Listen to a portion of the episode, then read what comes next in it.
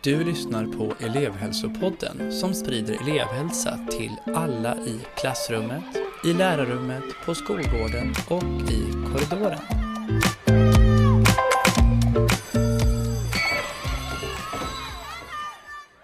Hej och välkomna tillbaka till elevhälsopodden. Eh, det ni lyssnar på det är en podcast som görs av oss som jobbar på Uppsala kommuns centrala avdelning barn och elevhälsan. Och jag som pratar, jag heter som vanligt Stefan Boström och är psykolog. Vi håller på med ett tema som handlar om barnrätt och eh, barns perspektiv. Eh, och vi har ju sänt två avsnitt tidigare om det. Eh, det första, där intervjuade jag Lisa Sköld som är verksamhetschef på Barnombudet i Uppsala. Och vi, vi fick en bra inflygning till barnkonventionen om vad det är eftersom hon är en riktig expert på det. Eh, och i förra avsnittet då pratade jag med eh, en person som heter Nilla Wikberg som är specialpedagog och jobbar framförallt i förskolan i Uppsala kommun. Hon kallar sig också ibland för barnrättsstrateg. Hon är en person som brinner för barnrätt eh, och barns delaktighet. Mm, hon skulle kanske säga att hon brinner för alla människors eh, rätt eh, och delaktighet i samhället. Eh, men det var spännande, hon pratade mycket om, om hur man kan tänka för att eh, göra alla barn involverade i eh, skol eller förskoleverksamheten. Det var spännande, tycker ni ska lyssna på om ni inte har gjort det än. Eh, I det här avsnittet Eh, då kommer vi fokusera på barnperspektivet eller snarare specifikt eh, elevens eh, perspektiv. För det vore ju lite konstigt om vi har en elevhälsopodd och vi har ett barnrättstema med barns perspektiv som fokus där vi inte pratar med någon som har varit barn eller elev i skolan. Det vore tjänstefel skulle jag säga från min sida. Eh, och därför så har vi bjudit hit en speciell gäst. Eh, det är Mulan Millington. Välkommen. Hej. Hej. Eh, och du har med dig din mamma också, Yang mm. Millington. Jättekul att ha er här verkligen. Eh, jag ser fram emot att, att snacka med er en stund. Um, och um, jag kom först i kontakt med er för att jag hittade er YouTube-kanal. Ni har en YouTube-kanal tillsammans. Um, kan du inte berätta vad den heter? Ibland? Uh, our YouTube channel is called Actually Autistic with Mulan and Zhang, where we talk about our experiences from the autistic person's point of view and their parent. Mm, just det. Ja, men jag kan verkligen rekommendera den. Jag har kollat, inte på alla avsnitt, men på många. Och det är kul. Det, det roliga är att kul att se er snacka tillsammans. Det, det är härligt. Eh, och sen så är det ju intressant och viktigt att hö höra eh, om ditt perspektiv och om ert perspektiv på det, autism. Det var ju också en av mina ingångar in i, i, den, i den kanalen. Att när jag satt och tittade på Youtube och jag tittade på Autism Moms, alltså autistföräldrar eller specifikt autismmammor så handlade det väldigt ofta om mammor som skämdes eller tyckte de hade fått sina liv förstörda eller som stod och pratade illa om sina barn när barnen var i närheten som jag blev väldigt illa berörd av. Så jag tänkte att men det finns ju helt andra, alltså det finns andra sätt att vara en autismfamilj på som är positivt. Så att mm. för mig var det mycket att vi ville spegla det också, att man kan jobba tillsammans också. Mm. It was uh, it's a very widespread opinion within the like actually autistic community as well of uh, actually autistic kids and adults who really don't like the um, the fact that a lot of parents refer to themselves as quote unquote autism parents because uh, they're not autistic. Hmm. so a lot of the time, and a lot of the time, those people are often associated with um, demonization of their kids. So hmm. um, it's usually not viewed very uh, positively when the autistic community finds someone who refers to themselves as like an autism family because that has become very degrading over time, or at least is associated with degrading history. Um, So Mm. it's also been one of my motivations with the fact that I got really frustrated with how many times I saw misinformation being spread and uh, support for organizations that claimed they wanted to help autistic people but had a very long history of harming autistic people. Um, so I wanted to make a series where I talked about actual um, traits of autism in a more positive light without being um, influenced by people who had negative intentions or were driven by the wrong motivations. Mm. Ja, men, och, ja, men jag tycker att du och ni har verkligen lyckats alltså, få fram den rösten som, som du beskriver. Det, den är viktig att den finns, tänker jag. Där ute, liksom, speciellt på Youtube där det finns så mycket annat, tänker jag. Eh, så det är bra. Så att jag varmt rekommenderar den eh, till alla.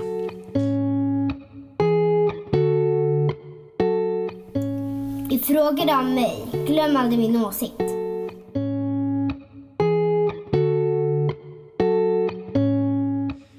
Um, förutom att jag har sett fram emot att ha det här samtalet med er så har jag också varit lite um, nervös. Jag är mån om att det ska bli bra för dem jag intervjuar och mån om att det ska bli bra för dig också, Milan. Uh, och då har jag funderat så här, för jag vet ju att du pratar engelska uh, i, eh, ja, men i, i Youtube-kanalen, så det visste jag ju. Men då har jag funderat själv på hur hur, hur, hur jag ska göra nu i en poddintervju och liksom i det här forumet och sådär. Um, så jag hade bara tänkt om vi kort bara kan prata om det, om det är okej okay för dig. Mm. Um, hur kommer det sig att du pratar engelska? My father was Canadian. His primarily his entirely fa- entire family that I know of is of Canadian uh, heritage and descent and whatever. So uh, when he eventually passed away, when I was very very young, I became uh, very fixated on his language when I became older and realized what had happened to him.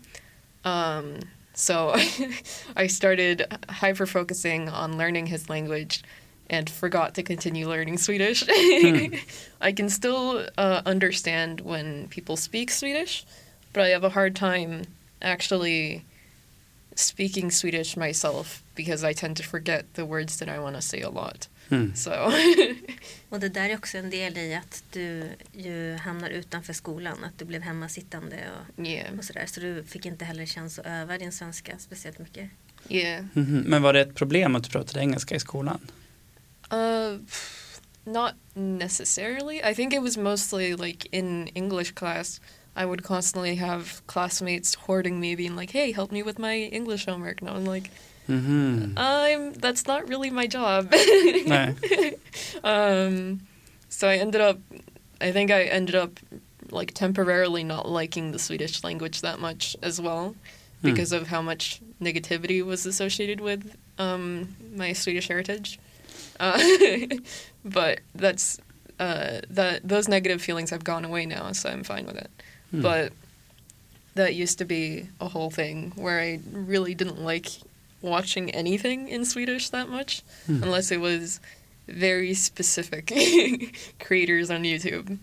Um, but yeah, I kind of, I think I, I don't think I even realized how much I was distancing myself from the Swedish side of YouTube until later on when I realized I couldn't like confidently speak the language anymore.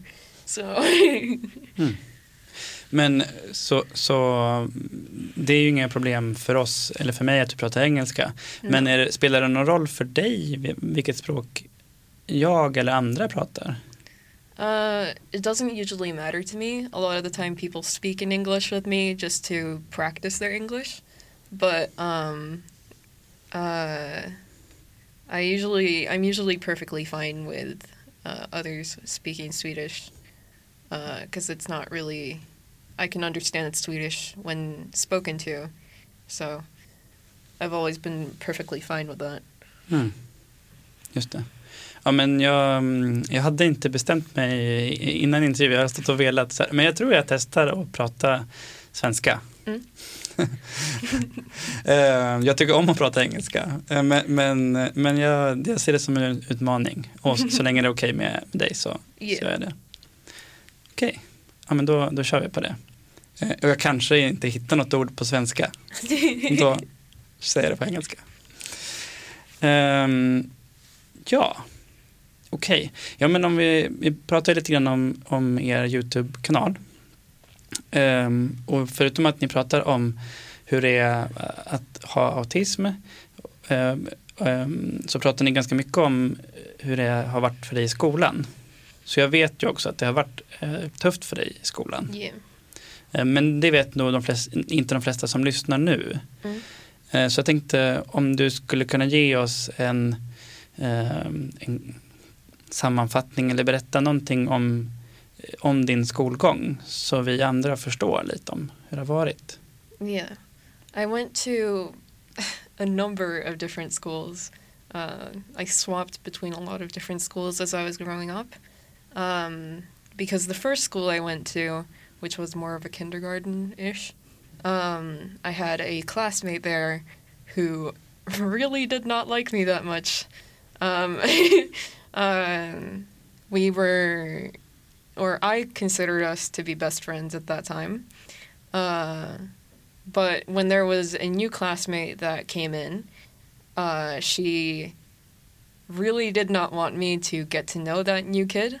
So um, I like vaguely remember her threatening me to stay away from that kid so that she could have the time to get to know uh, the new kid. So eventually, because the bullying got like pretty physical after a while. So after a while, I had like, and like the teachers did nothing even when, or like they did like the very, very rock bottom minimum of trying to handle the situation, which did nothing in the end. So eventually, mom pulled me out of that school, and I started at a. I don't like I was like nine ish or I don't remember when I started there, but um, the second school I went to, I had another friend who I was friends with for a while, but then eventually she had a childhood friend who she started started hanging out more with, and I had a, a lot of trouble hanging out with two people at once. So Hmm. um, gradually, I started distancing myself and um, staying all on my own in recess, and then eventually I stopped going there. Uh, um, Helt och hållet. yeah, Mm. I was pulled out of that school as well because I was getting very stressed out by the amount of noise that was going on all, there all of the time, and Man kan ju uh, säga att det var där du slutade gå i skolan. Yeah. jag satt med dig i skolan för att du skulle våga gå dit. yeah, Och inledningsvis så var det ju så att vi bad om ganska små önskemål om att du skulle få vara inne på rasten för det var jobbigt med det sociala samspelet och du förstod inte riktigt reglerna i leken och sådär. Eh, och sen, ja, så, så att om man, hade, om man hade lyssnat på oss inledningsvis så hade det inte krävts vare sig pengar eller extra resurser egentligen för att du skulle få den där lilla tryggheten för att våga gå dit. yeah, and then I was alternating schools a lot for a while, and uh, eventually I ended up at a um, LSS place uh, where my mental health started very rapidly spiraling down. Um, du, du bodde ju där också så du Mm. både Yeah. bodde gick i skolan. yeah. Det funkar Um, inte så bra. yeah, my mental health started rapidly rapidly spiral, spiraling. So eventually, I was practically bedridden and couldn't get out of bed um, because I had gotten so emotionally and psychologically exhausted that I didn't want to. Like the only instances I really got out of bed was for like food and using the bathroom, and then I was spending every other hour of the day in my in my uh, room.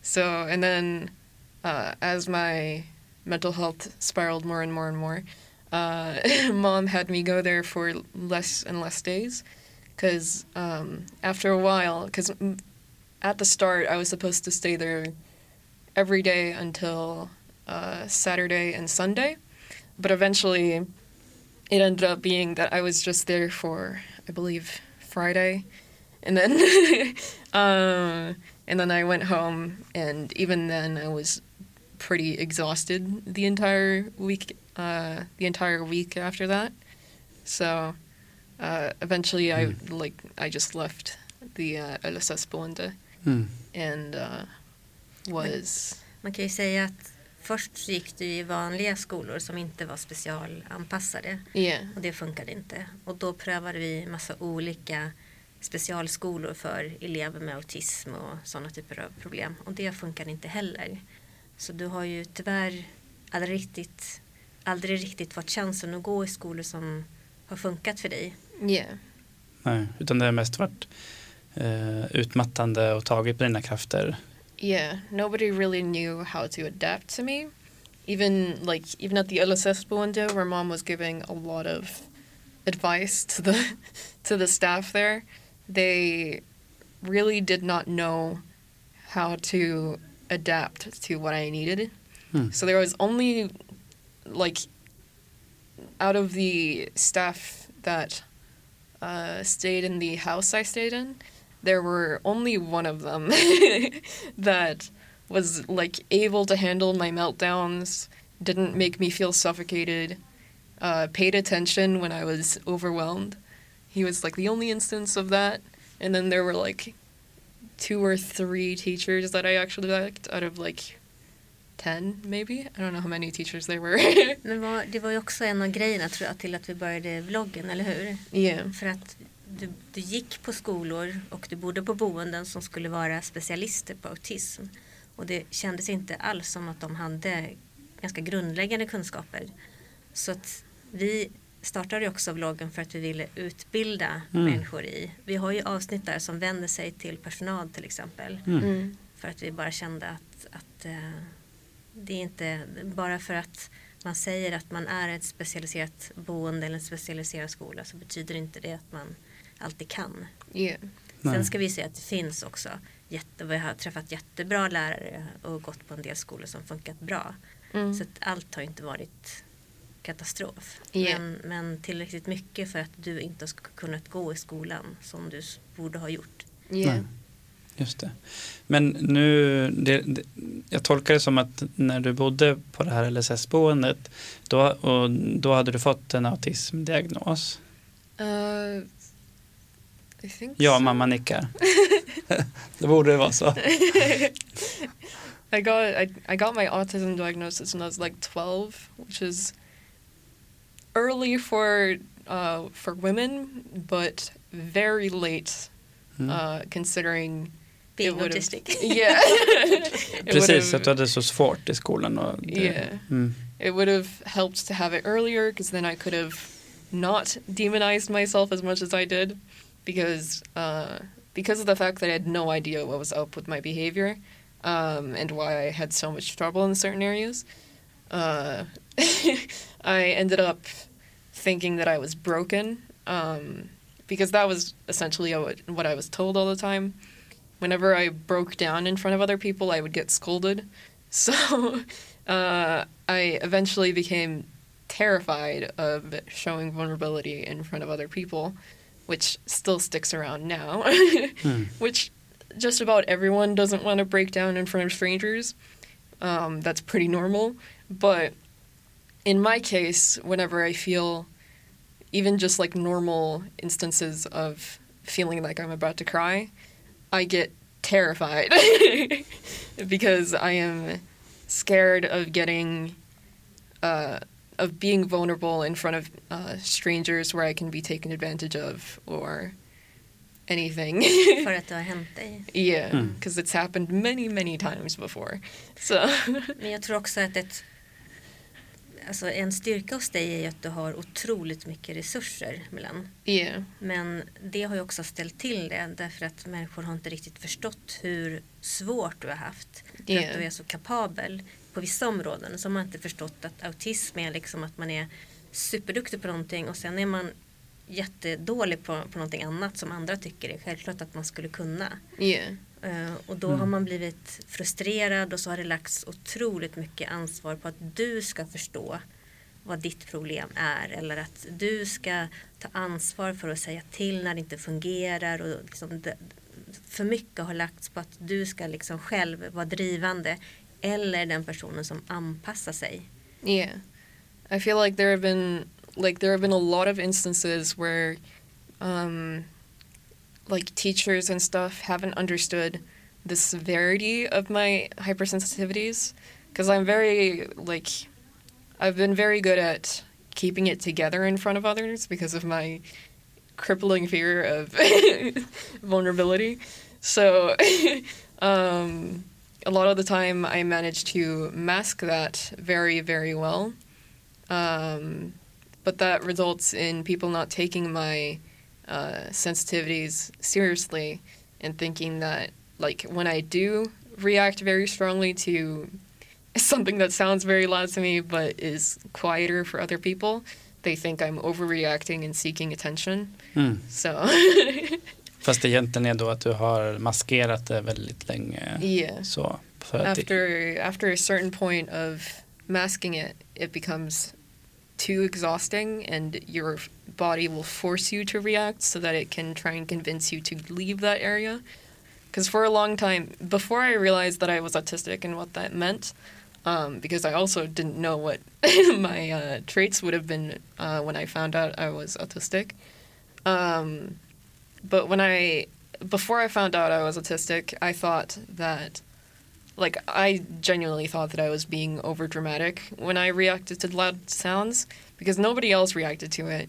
So like there were instances where I felt like I was like I was overhearing it or uh, there were other instances where people said they couldn't hear it at all where I thought I was hallucinating and that I was and that I was losing my mind and going crazy because nobody else was hearing it. So det, jag vet att ni har pratat, gud ni pratar om så mycket spännande saker hela tiden. så, eh, men eh, jag ska ta upp några saker som jag tänker är viktiga att förklara. För ni är ju verkligen experter på autism.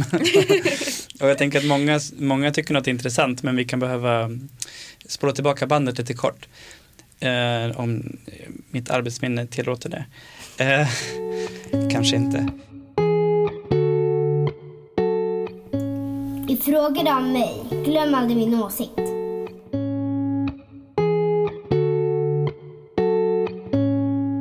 Ja men om vi tar det senaste först. Du, mm, du, ni har ju pratat i er YouTube-kanal om gaslighting.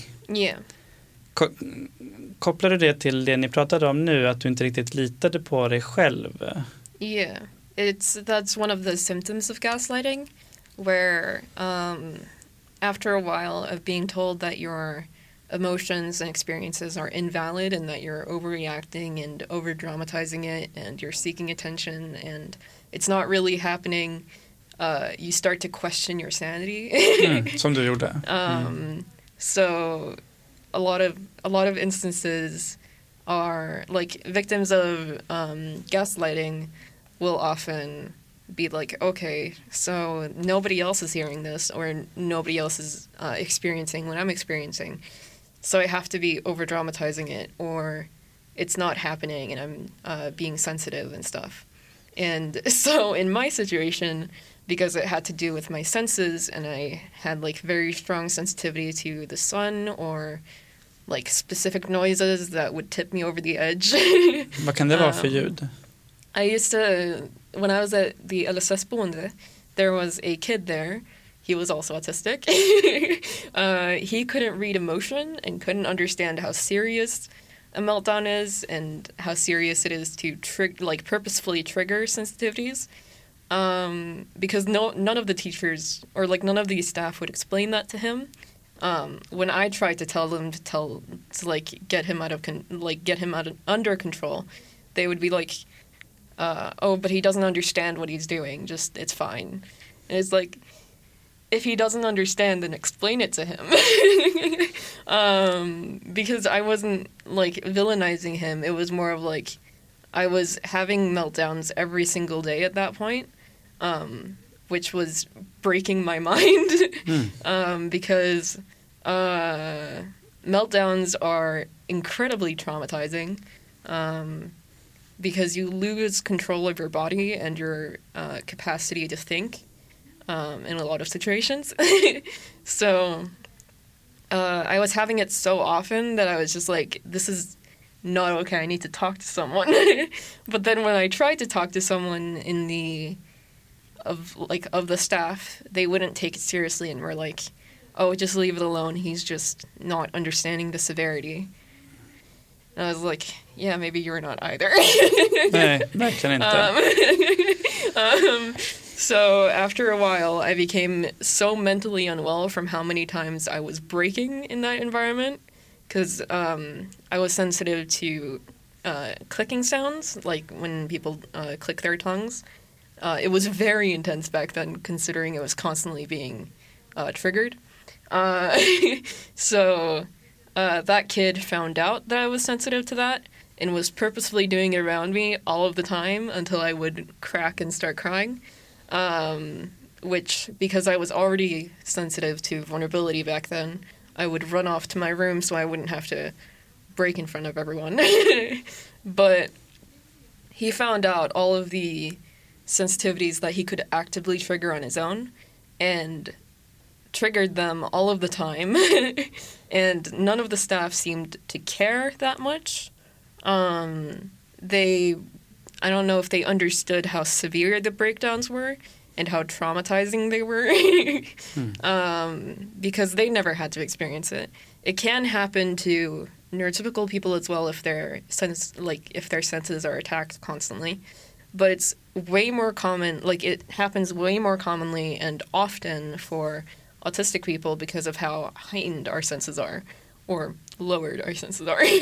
Um, so a lot of autistic people can have their have a uh, hypersensitive uh, meltdown uh, pretty much daily if they're not um, taken care of and made sure that they're not in those environments, um, which can cause a autistic uh, shutdown, which is essentially where uh, your brain shuts down while it's trying to recover from all of the traumatic um, input, and uh, you become pretty much unresponsive for uh, an extended amount of time, which can vary in how long that lasts. Some people have said that their autistic uh, shutdowns can last for like a week long, depending on how much they've been affected by meltdowns.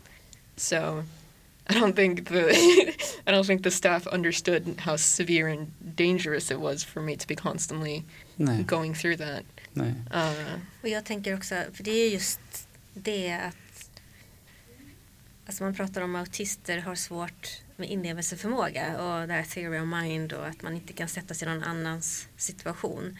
Men det är ju faktiskt, alltså neurotypiska personer har faktiskt oerhört svårt att förstå autister och så Yeah. tänker man att, att era meltdowns och sådär, alltså det som, det som sker och som kan se ganska läskigt och skrämmande ut, det är exakt så läskigt och skrämmande för en person som råkar ut för det. Och det är inte så konstigt egentligen att förstå. Men det är som att man inte riktigt tänker att det är som att man tänker att ni har andra typer av, av känsloregister liksom. Men det, det är precis så läskigt som det ser ut för er.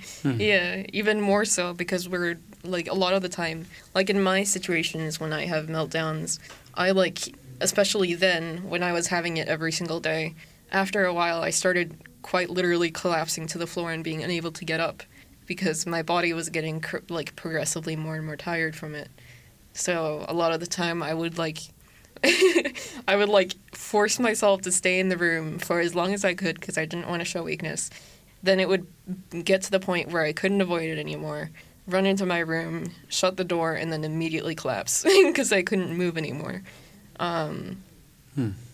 So, uh, it's always so like because autistic meltdowns are often like in when when neurotypical people talk about it, it's often attributed to um, temper tantrums, which is not the same thing because temper temper tantrums are uh, attention seeking, they're usually triggered by the kid not getting what they want and wanting to force you into that by guilt tripping you.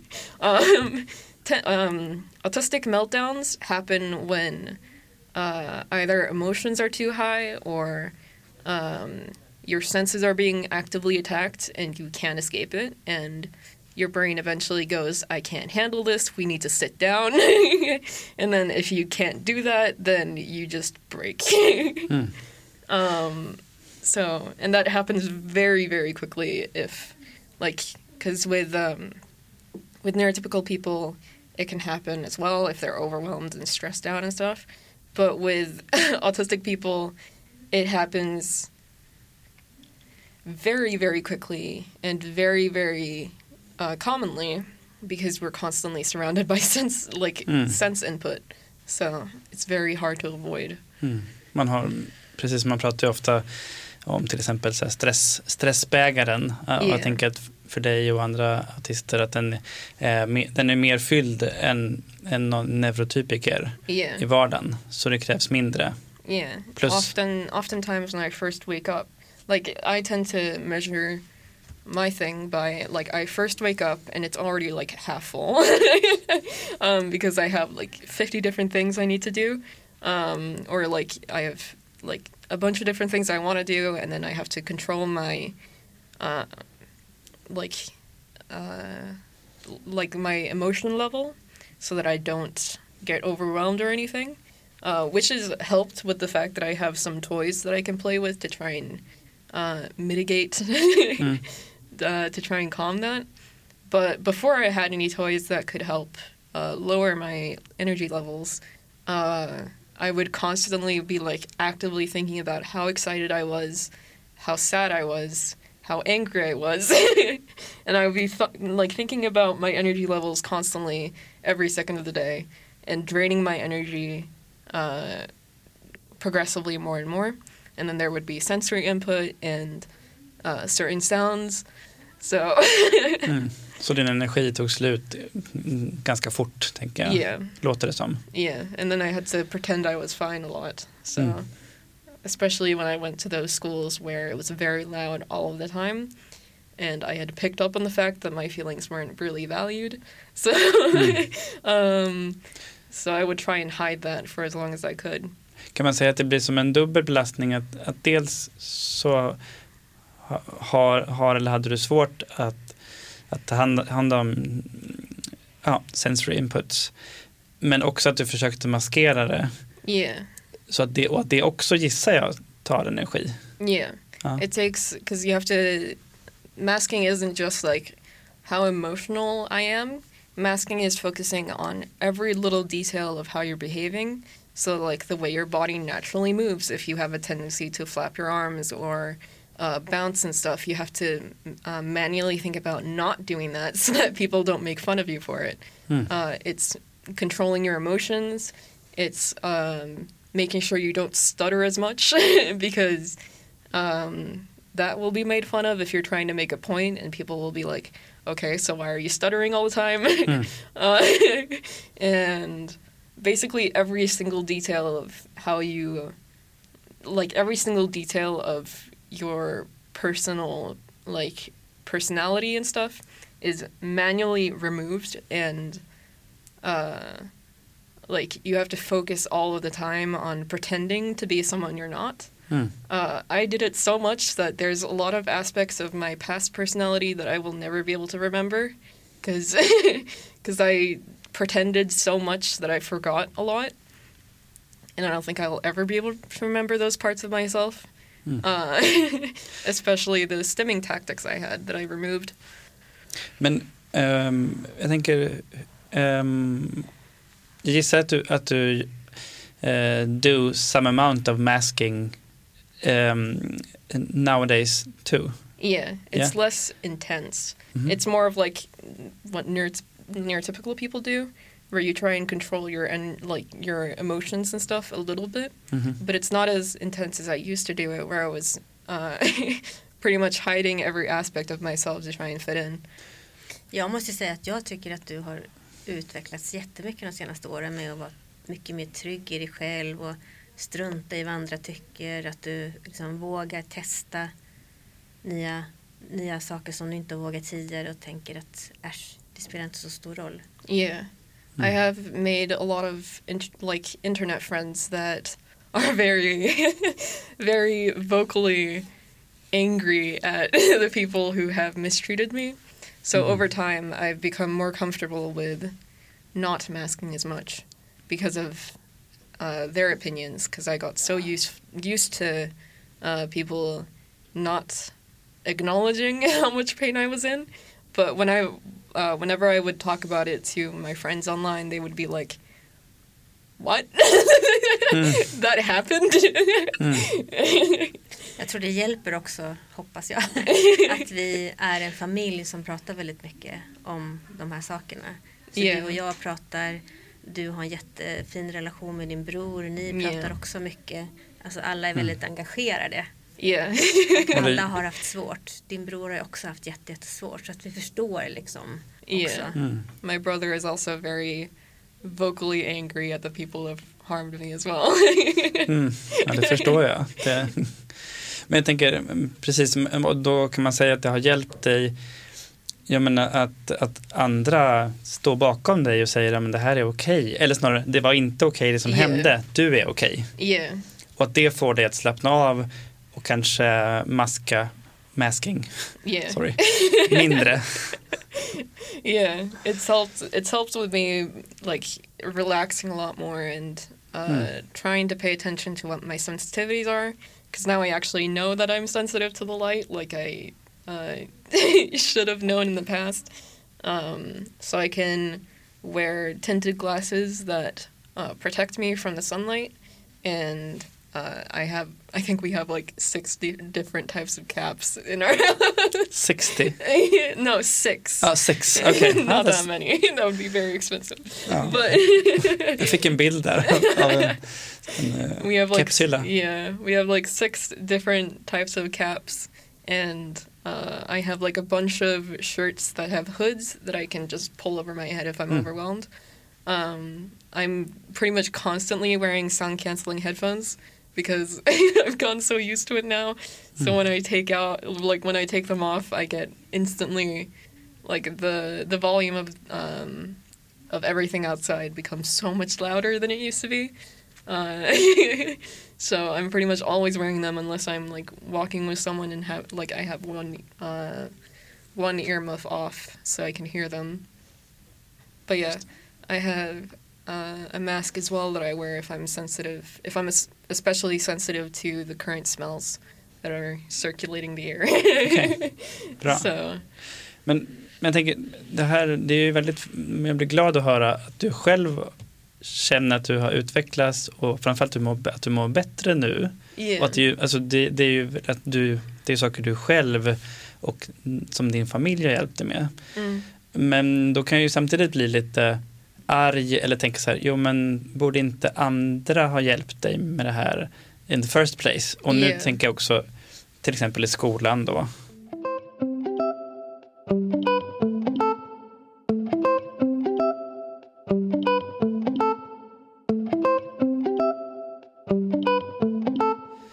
Ehm, och nu har vi pratat om då hur det har varit så tufft och dränerande för hela dig att gå i skolan. mm. Om vi vänder på det, eh, kan du ge något exempel på någon vuxen i skolan som har kunnat hjälpa dig och liksom förklara för oss hur den har gjort? Yeah, there was, for example, at the LSS Boende, that one staff member who I really liked. Um, all of the other, like whenever I had a meltdown, the other staff members would kind of leave me and let it, um, like play out and kind of leave me all alone. Whenever that staff member was there, because he wasn't always in the building, um, but whenever he was there uh, around when a meltdown happened, uh, he would he wouldn't necessarily come inside unless I told him that was fine, but um, he would like stand outside my uh, door, like just being there, so I didn't feel completely alone while it was happening. Um, this also depends on if uh, the person themselves uh, wants someone standing there because they might feel trapped that way. But um, uh, for me, it was very comforting to have him, especially with how much I trusted him. It was a lot nicer to have him standing outside my room, uh, waiting for it and coming in to uh, comfort me if I told him that was fine. Hmm. So, and then he also, uh, when when my when my mental health was spiraling particularly much, he would take me out of there for a while, and because I liked going to um, Gamla Stan to go Mm. to a bookstore, uh, so he would often take me uh, take me out of that boende and go either to Gamla Stan or to some espresso house or Max restaurant where we could just hang out Mm. and I could avoid that environment for a while. Mm. Uh, Så han visste vad du tyckte om helt Yeah. enkelt och kunde hjälpa dig med det. yeah, he knew that I had a very strong hyper um, uh, special interest in uh, like manga, which is Mm. Japanese comics, and uh, just anime in general. and then I also really liked going to Max and Espresso House because the environments there were very calm most of the time. Mm. So it was easier to hang out there. Um, I had a caretaker. I have no idea what she she would be called in English, but um, but she helped me a lot. She like came pretty much every day for a while, and we would hang out just at home a lot. And then eventually, when I started at the school that I go to now, which is a very nice school, uh, they're very adaptive and uh, listen when I need something. Um, she would help me a lot in class with um, understanding the topic and stuff. Um, Hur gör hon då? Alltså hur, hur gör hon för att få dig att förstå? Vad är hennes approach? I still don't entirely understand how she got me so invested, but she would. I think one of the primary things was that she would like draw or like she would sketch on the uh, notebook a lot. So she would, um, while noting down like text of what we were doing, she when we were talking about biology, she did little uh, little tiny artwork of like. Uh, different aspects of biology. I- think she did like the the uh, like what the DNA looks like Mhm. uh, at one point, so that I could stay more focused on what we were talking about. Mm. Som ritprata helt Mm. enkelt. Yeah. För att man har lite svårt med arbetsminne och det är lättare att följa med Yeah, i undervisningen och för att det kan vara svårt att sortera vad som är viktigt och oviktigt och vad som är detalj och vad som Mm. är sådär så hjälper det att fokusera på rätt saker och sådana saker. yeah. It's also because I really I'm very like I learn visually most of the time. A lot of the time when I watch videos on YouTube about history, it's often uh, videos where someone is doing uh, like artwork at the same time while they're talking, because it helps keep my attention. Because then I have something more interesting to look at than just text. um, and watching like even with videos where they're like showing random pictures, sometimes I get bored. So it's nice to watch like videos where they have actual like drawings of characters in the storylines and stuff. So Så, så det är liksom något som hjälper dig att fokusera på Yeah. till exempel en ge- skolgenomgång eller någonting. Att, yeah, att du kan fokusera på något annat som är spännande samtidigt. yeah, Just det. På ett sätt är det ju en ganska liten sak att göra. Men jag tänker bara att hon gjorde någonting som hjälpte dig gissar jag. var liksom skönt. yeah, Och inte, inte stjälpte, gjorde något som var jobbigt för dig liksom. yeah, Mm. Men jag minns när, när jag började ritprata och då var du kanske 11-12 och jag fick, jag fick tipset om att ja, men ritprata för att du var inne i en period där du sa nej till allt. Fast alltså, det var saker som jag visste att du tyckte om. yeah, Ska vi åka och bada? Nej. Ska vi äta glass? Nej. Ska vi gå ut och gå med hunden? Nej. Allting var bara nej. Mm. Och, och då fick jag det tipset och så sa jag men alltså Melan pra, alltså hon pratar jättemycket. Hon har inget problem med att uttrycka sig språkligt. Och de bara nej nej nej men det är inte därför. Så jag tänkte, ja ja men jag, jag testar.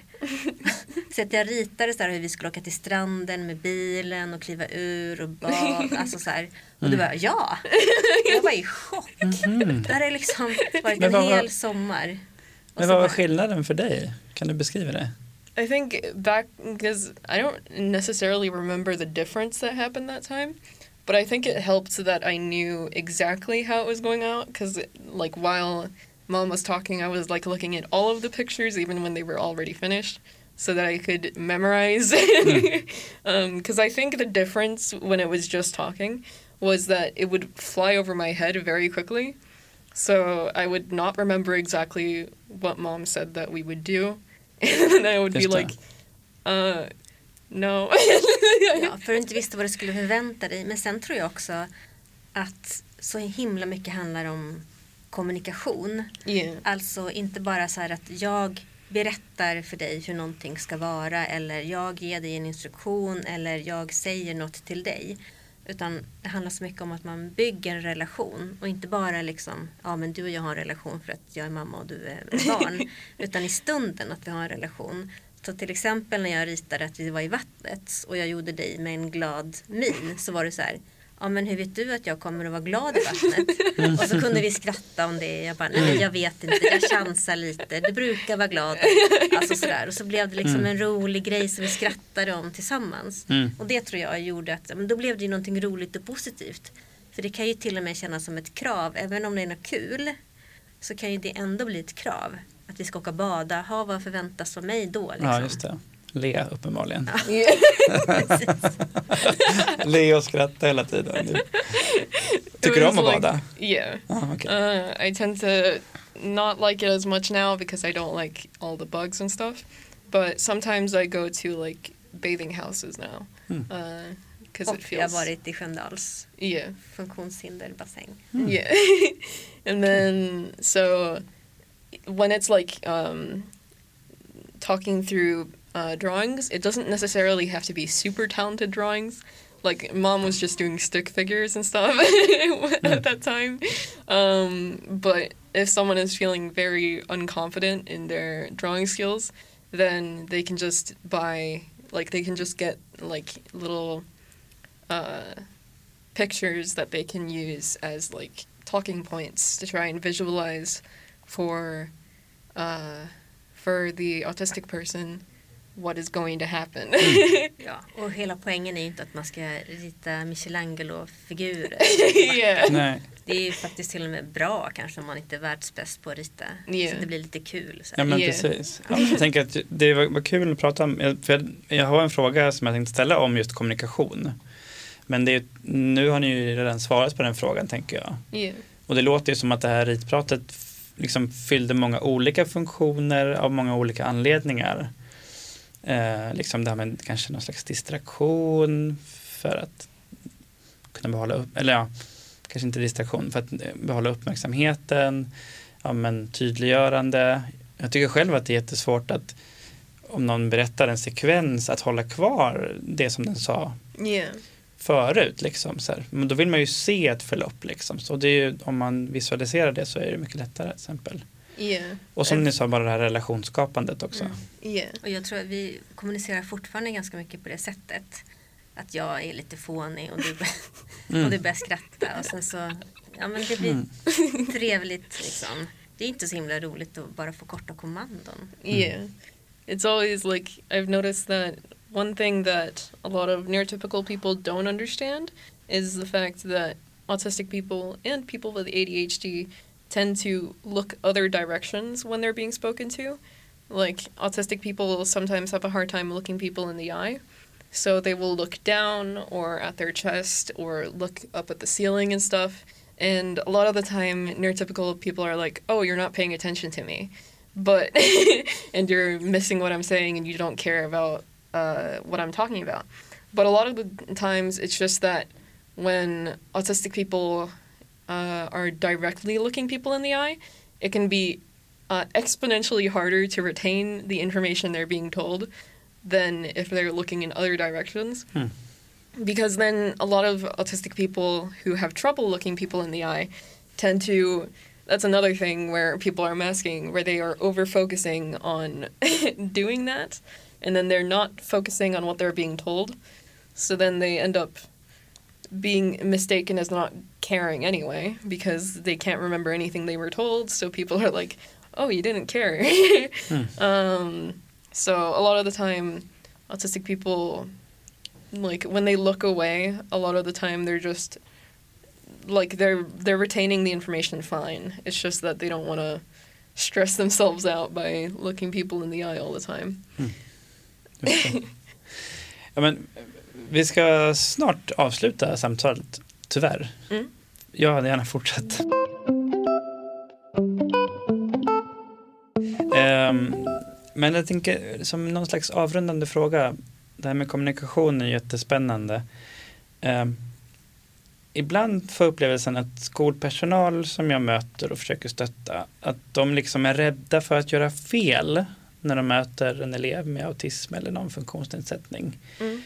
Som de vet, ja men jag vet att den här eleven har svårt i skolan, de kanske har haft mycket eh, frånvaro och liksom inte kunnat vara i skolan och så är man liksom sådär rädd att göra fel.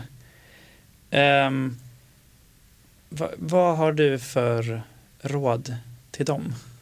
I think it's normal to be scared when you're dealing with something you've never dealt with before, but it's important to not get too scared and start overcompensating and paying too much attention because then it feels like you're putting too much focus on the autistic person having to adjust to you instead of it being the other way around because the the autistic person will probably notice that you are very stressed out hmm. and trying very desperately to adapt and that will probably just cause them to feel very guilty and feeling like they're a burden.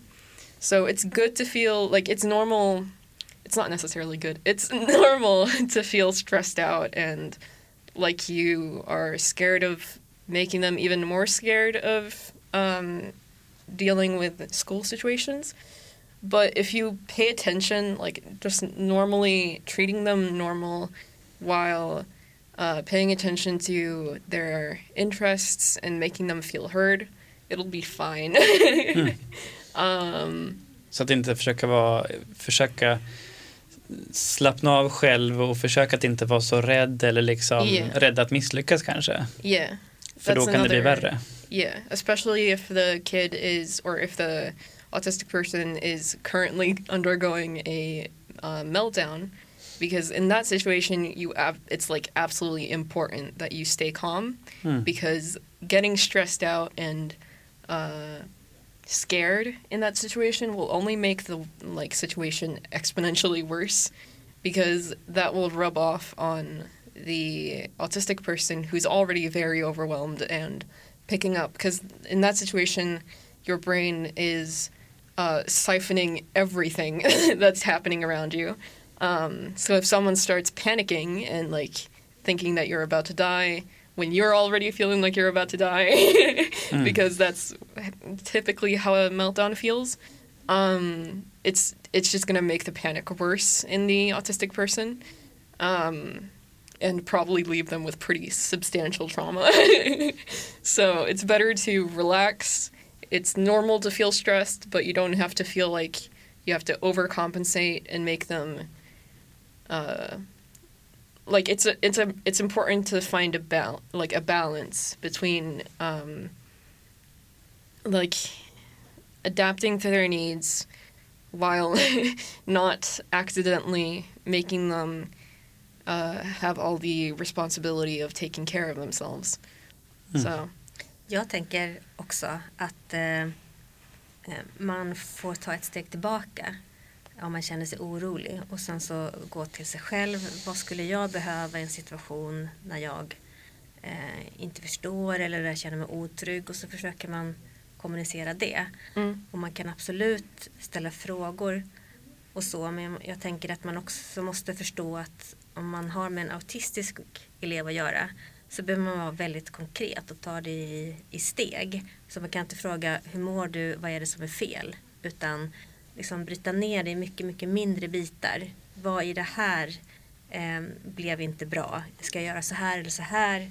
Mm. Alltså sådär. Och sen ehm, Ehm, The reason the reason you have to make it very literal a lot of the time is because autistic people often have a hard time understanding vague questions. um, because a lot of autistic people think take things very literally because it's hard to think about the nuances in conversation when you're kind of working on a very literal um, thought process. So a lot of the time when um, when people ask like, "What's wrong? How are you feeling?" Uh, that's too vague. it's um, it's often better to ask like, "What happened? Like, what happened wrong here? Can we do something better?" Uh, is there a specific sound that triggered you, or something um, that felt painful that made you feel stressed? So specific. Uh, like specific questions that will help visualize in Hmm. the autistic person's brain uh, and help them because a lot of the time they don't even understand themselves what's happening so helping them in visualizing the questions being asked will often help them like understand their own emotions and stuff because that's that's sometimes an issue for autistic people as well so Sen tänker jag också att man måste tänka på att man är den vuxna i situationen och ta det vuxenansvaret. Och också gå, alltså, återigen där att man kan, man kan bli så, tror jag kanske att alla människor och jag också, som försöker göra mitt allra, allra bästa, har barn som jag älskar. Men jag kan också bli frustrerad när jag inte förstår eller när jag tycker att jag försöker och jag får liksom ingen bra feedback tillbaka. Jag tycker liksom att jag vrider och vänder på mig ändå så får jag någon slags alltså ett, ett svar tillbaka som jag tycker är otrevligt eller vad jag nu liksom tolkar det som. Att man i den situationen alltså tar det där steget tillbaka och tänker men det är jag som är vuxen. Det är jag som, som kan hantera den här situationen. Så att jag måste nu hjälpa till för att det här ska bli bra för oss båda. Eh, för att ibland finns det också en tendens att människor blir så frustrerade att de låter det gå ut över. Mm. Just det. Man Barn. lägger skulden på, Ja. på barnet liksom. Det tycker jag att vi har upplevt tyvärr en hel del av. Yeah man, Mm. Just det. it's very common on the internet Mm. Just det. Um, Hörrni, jag känner att nu har jag, jag och lyssnarna fått en, en kavalkad av tankar och också faktiskt ganska konkreta tips hur man kan göra. Eh, och som sagt, jag, jag tänker att det, eh, ni har nog många fler. Eh, ja, du nickar. Milan. ja, ja, ja, men jag, jag, jag tror verkligen det. Eh, men vi måste avsluta intervjun. Eh, men hörni, Mulan och Yang, gud vad, vad fint att vi fick prata tillsammans en stund. Mm. Jag tyckte att det var riktigt givande faktiskt. Eh, tusen tack för att vi fick komma. Ja. Och jag tror verkligen att många lyssnare också kommer uppskatta det här avsnittet. Mm. Eh, Just för att ni har, och du har kunnat vara väldigt men tydliga med, med ditt perspektiv. Mm. Eh, ja. Så det kommer många uppskatta. Ehm, så om ni tycker om elevhälsopodden och som sagt det som vi tar upp i elevhälsopodden så tycker jag att du som lyssnar ska dela med dig eh, till andra också så ännu fler kan ta del av de här viktiga budskapen. Eh, om det är att berätta för en kollega i fikarummet ehm, eh, eh, eller hemma vid köksbordet för den delen. Eller så får ni jättegärna också dela i sociala medier, eh, podden. Så att ännu fler kan få ta del av det här temat om barnrätt eh, och sprida elevhälsa till alla, precis som mottot för podden är. Okej, då that's a wrap, eller vad säger man? ja. Schysst, Ja. säger vi så. Yes, hejdå. Tack, hej då.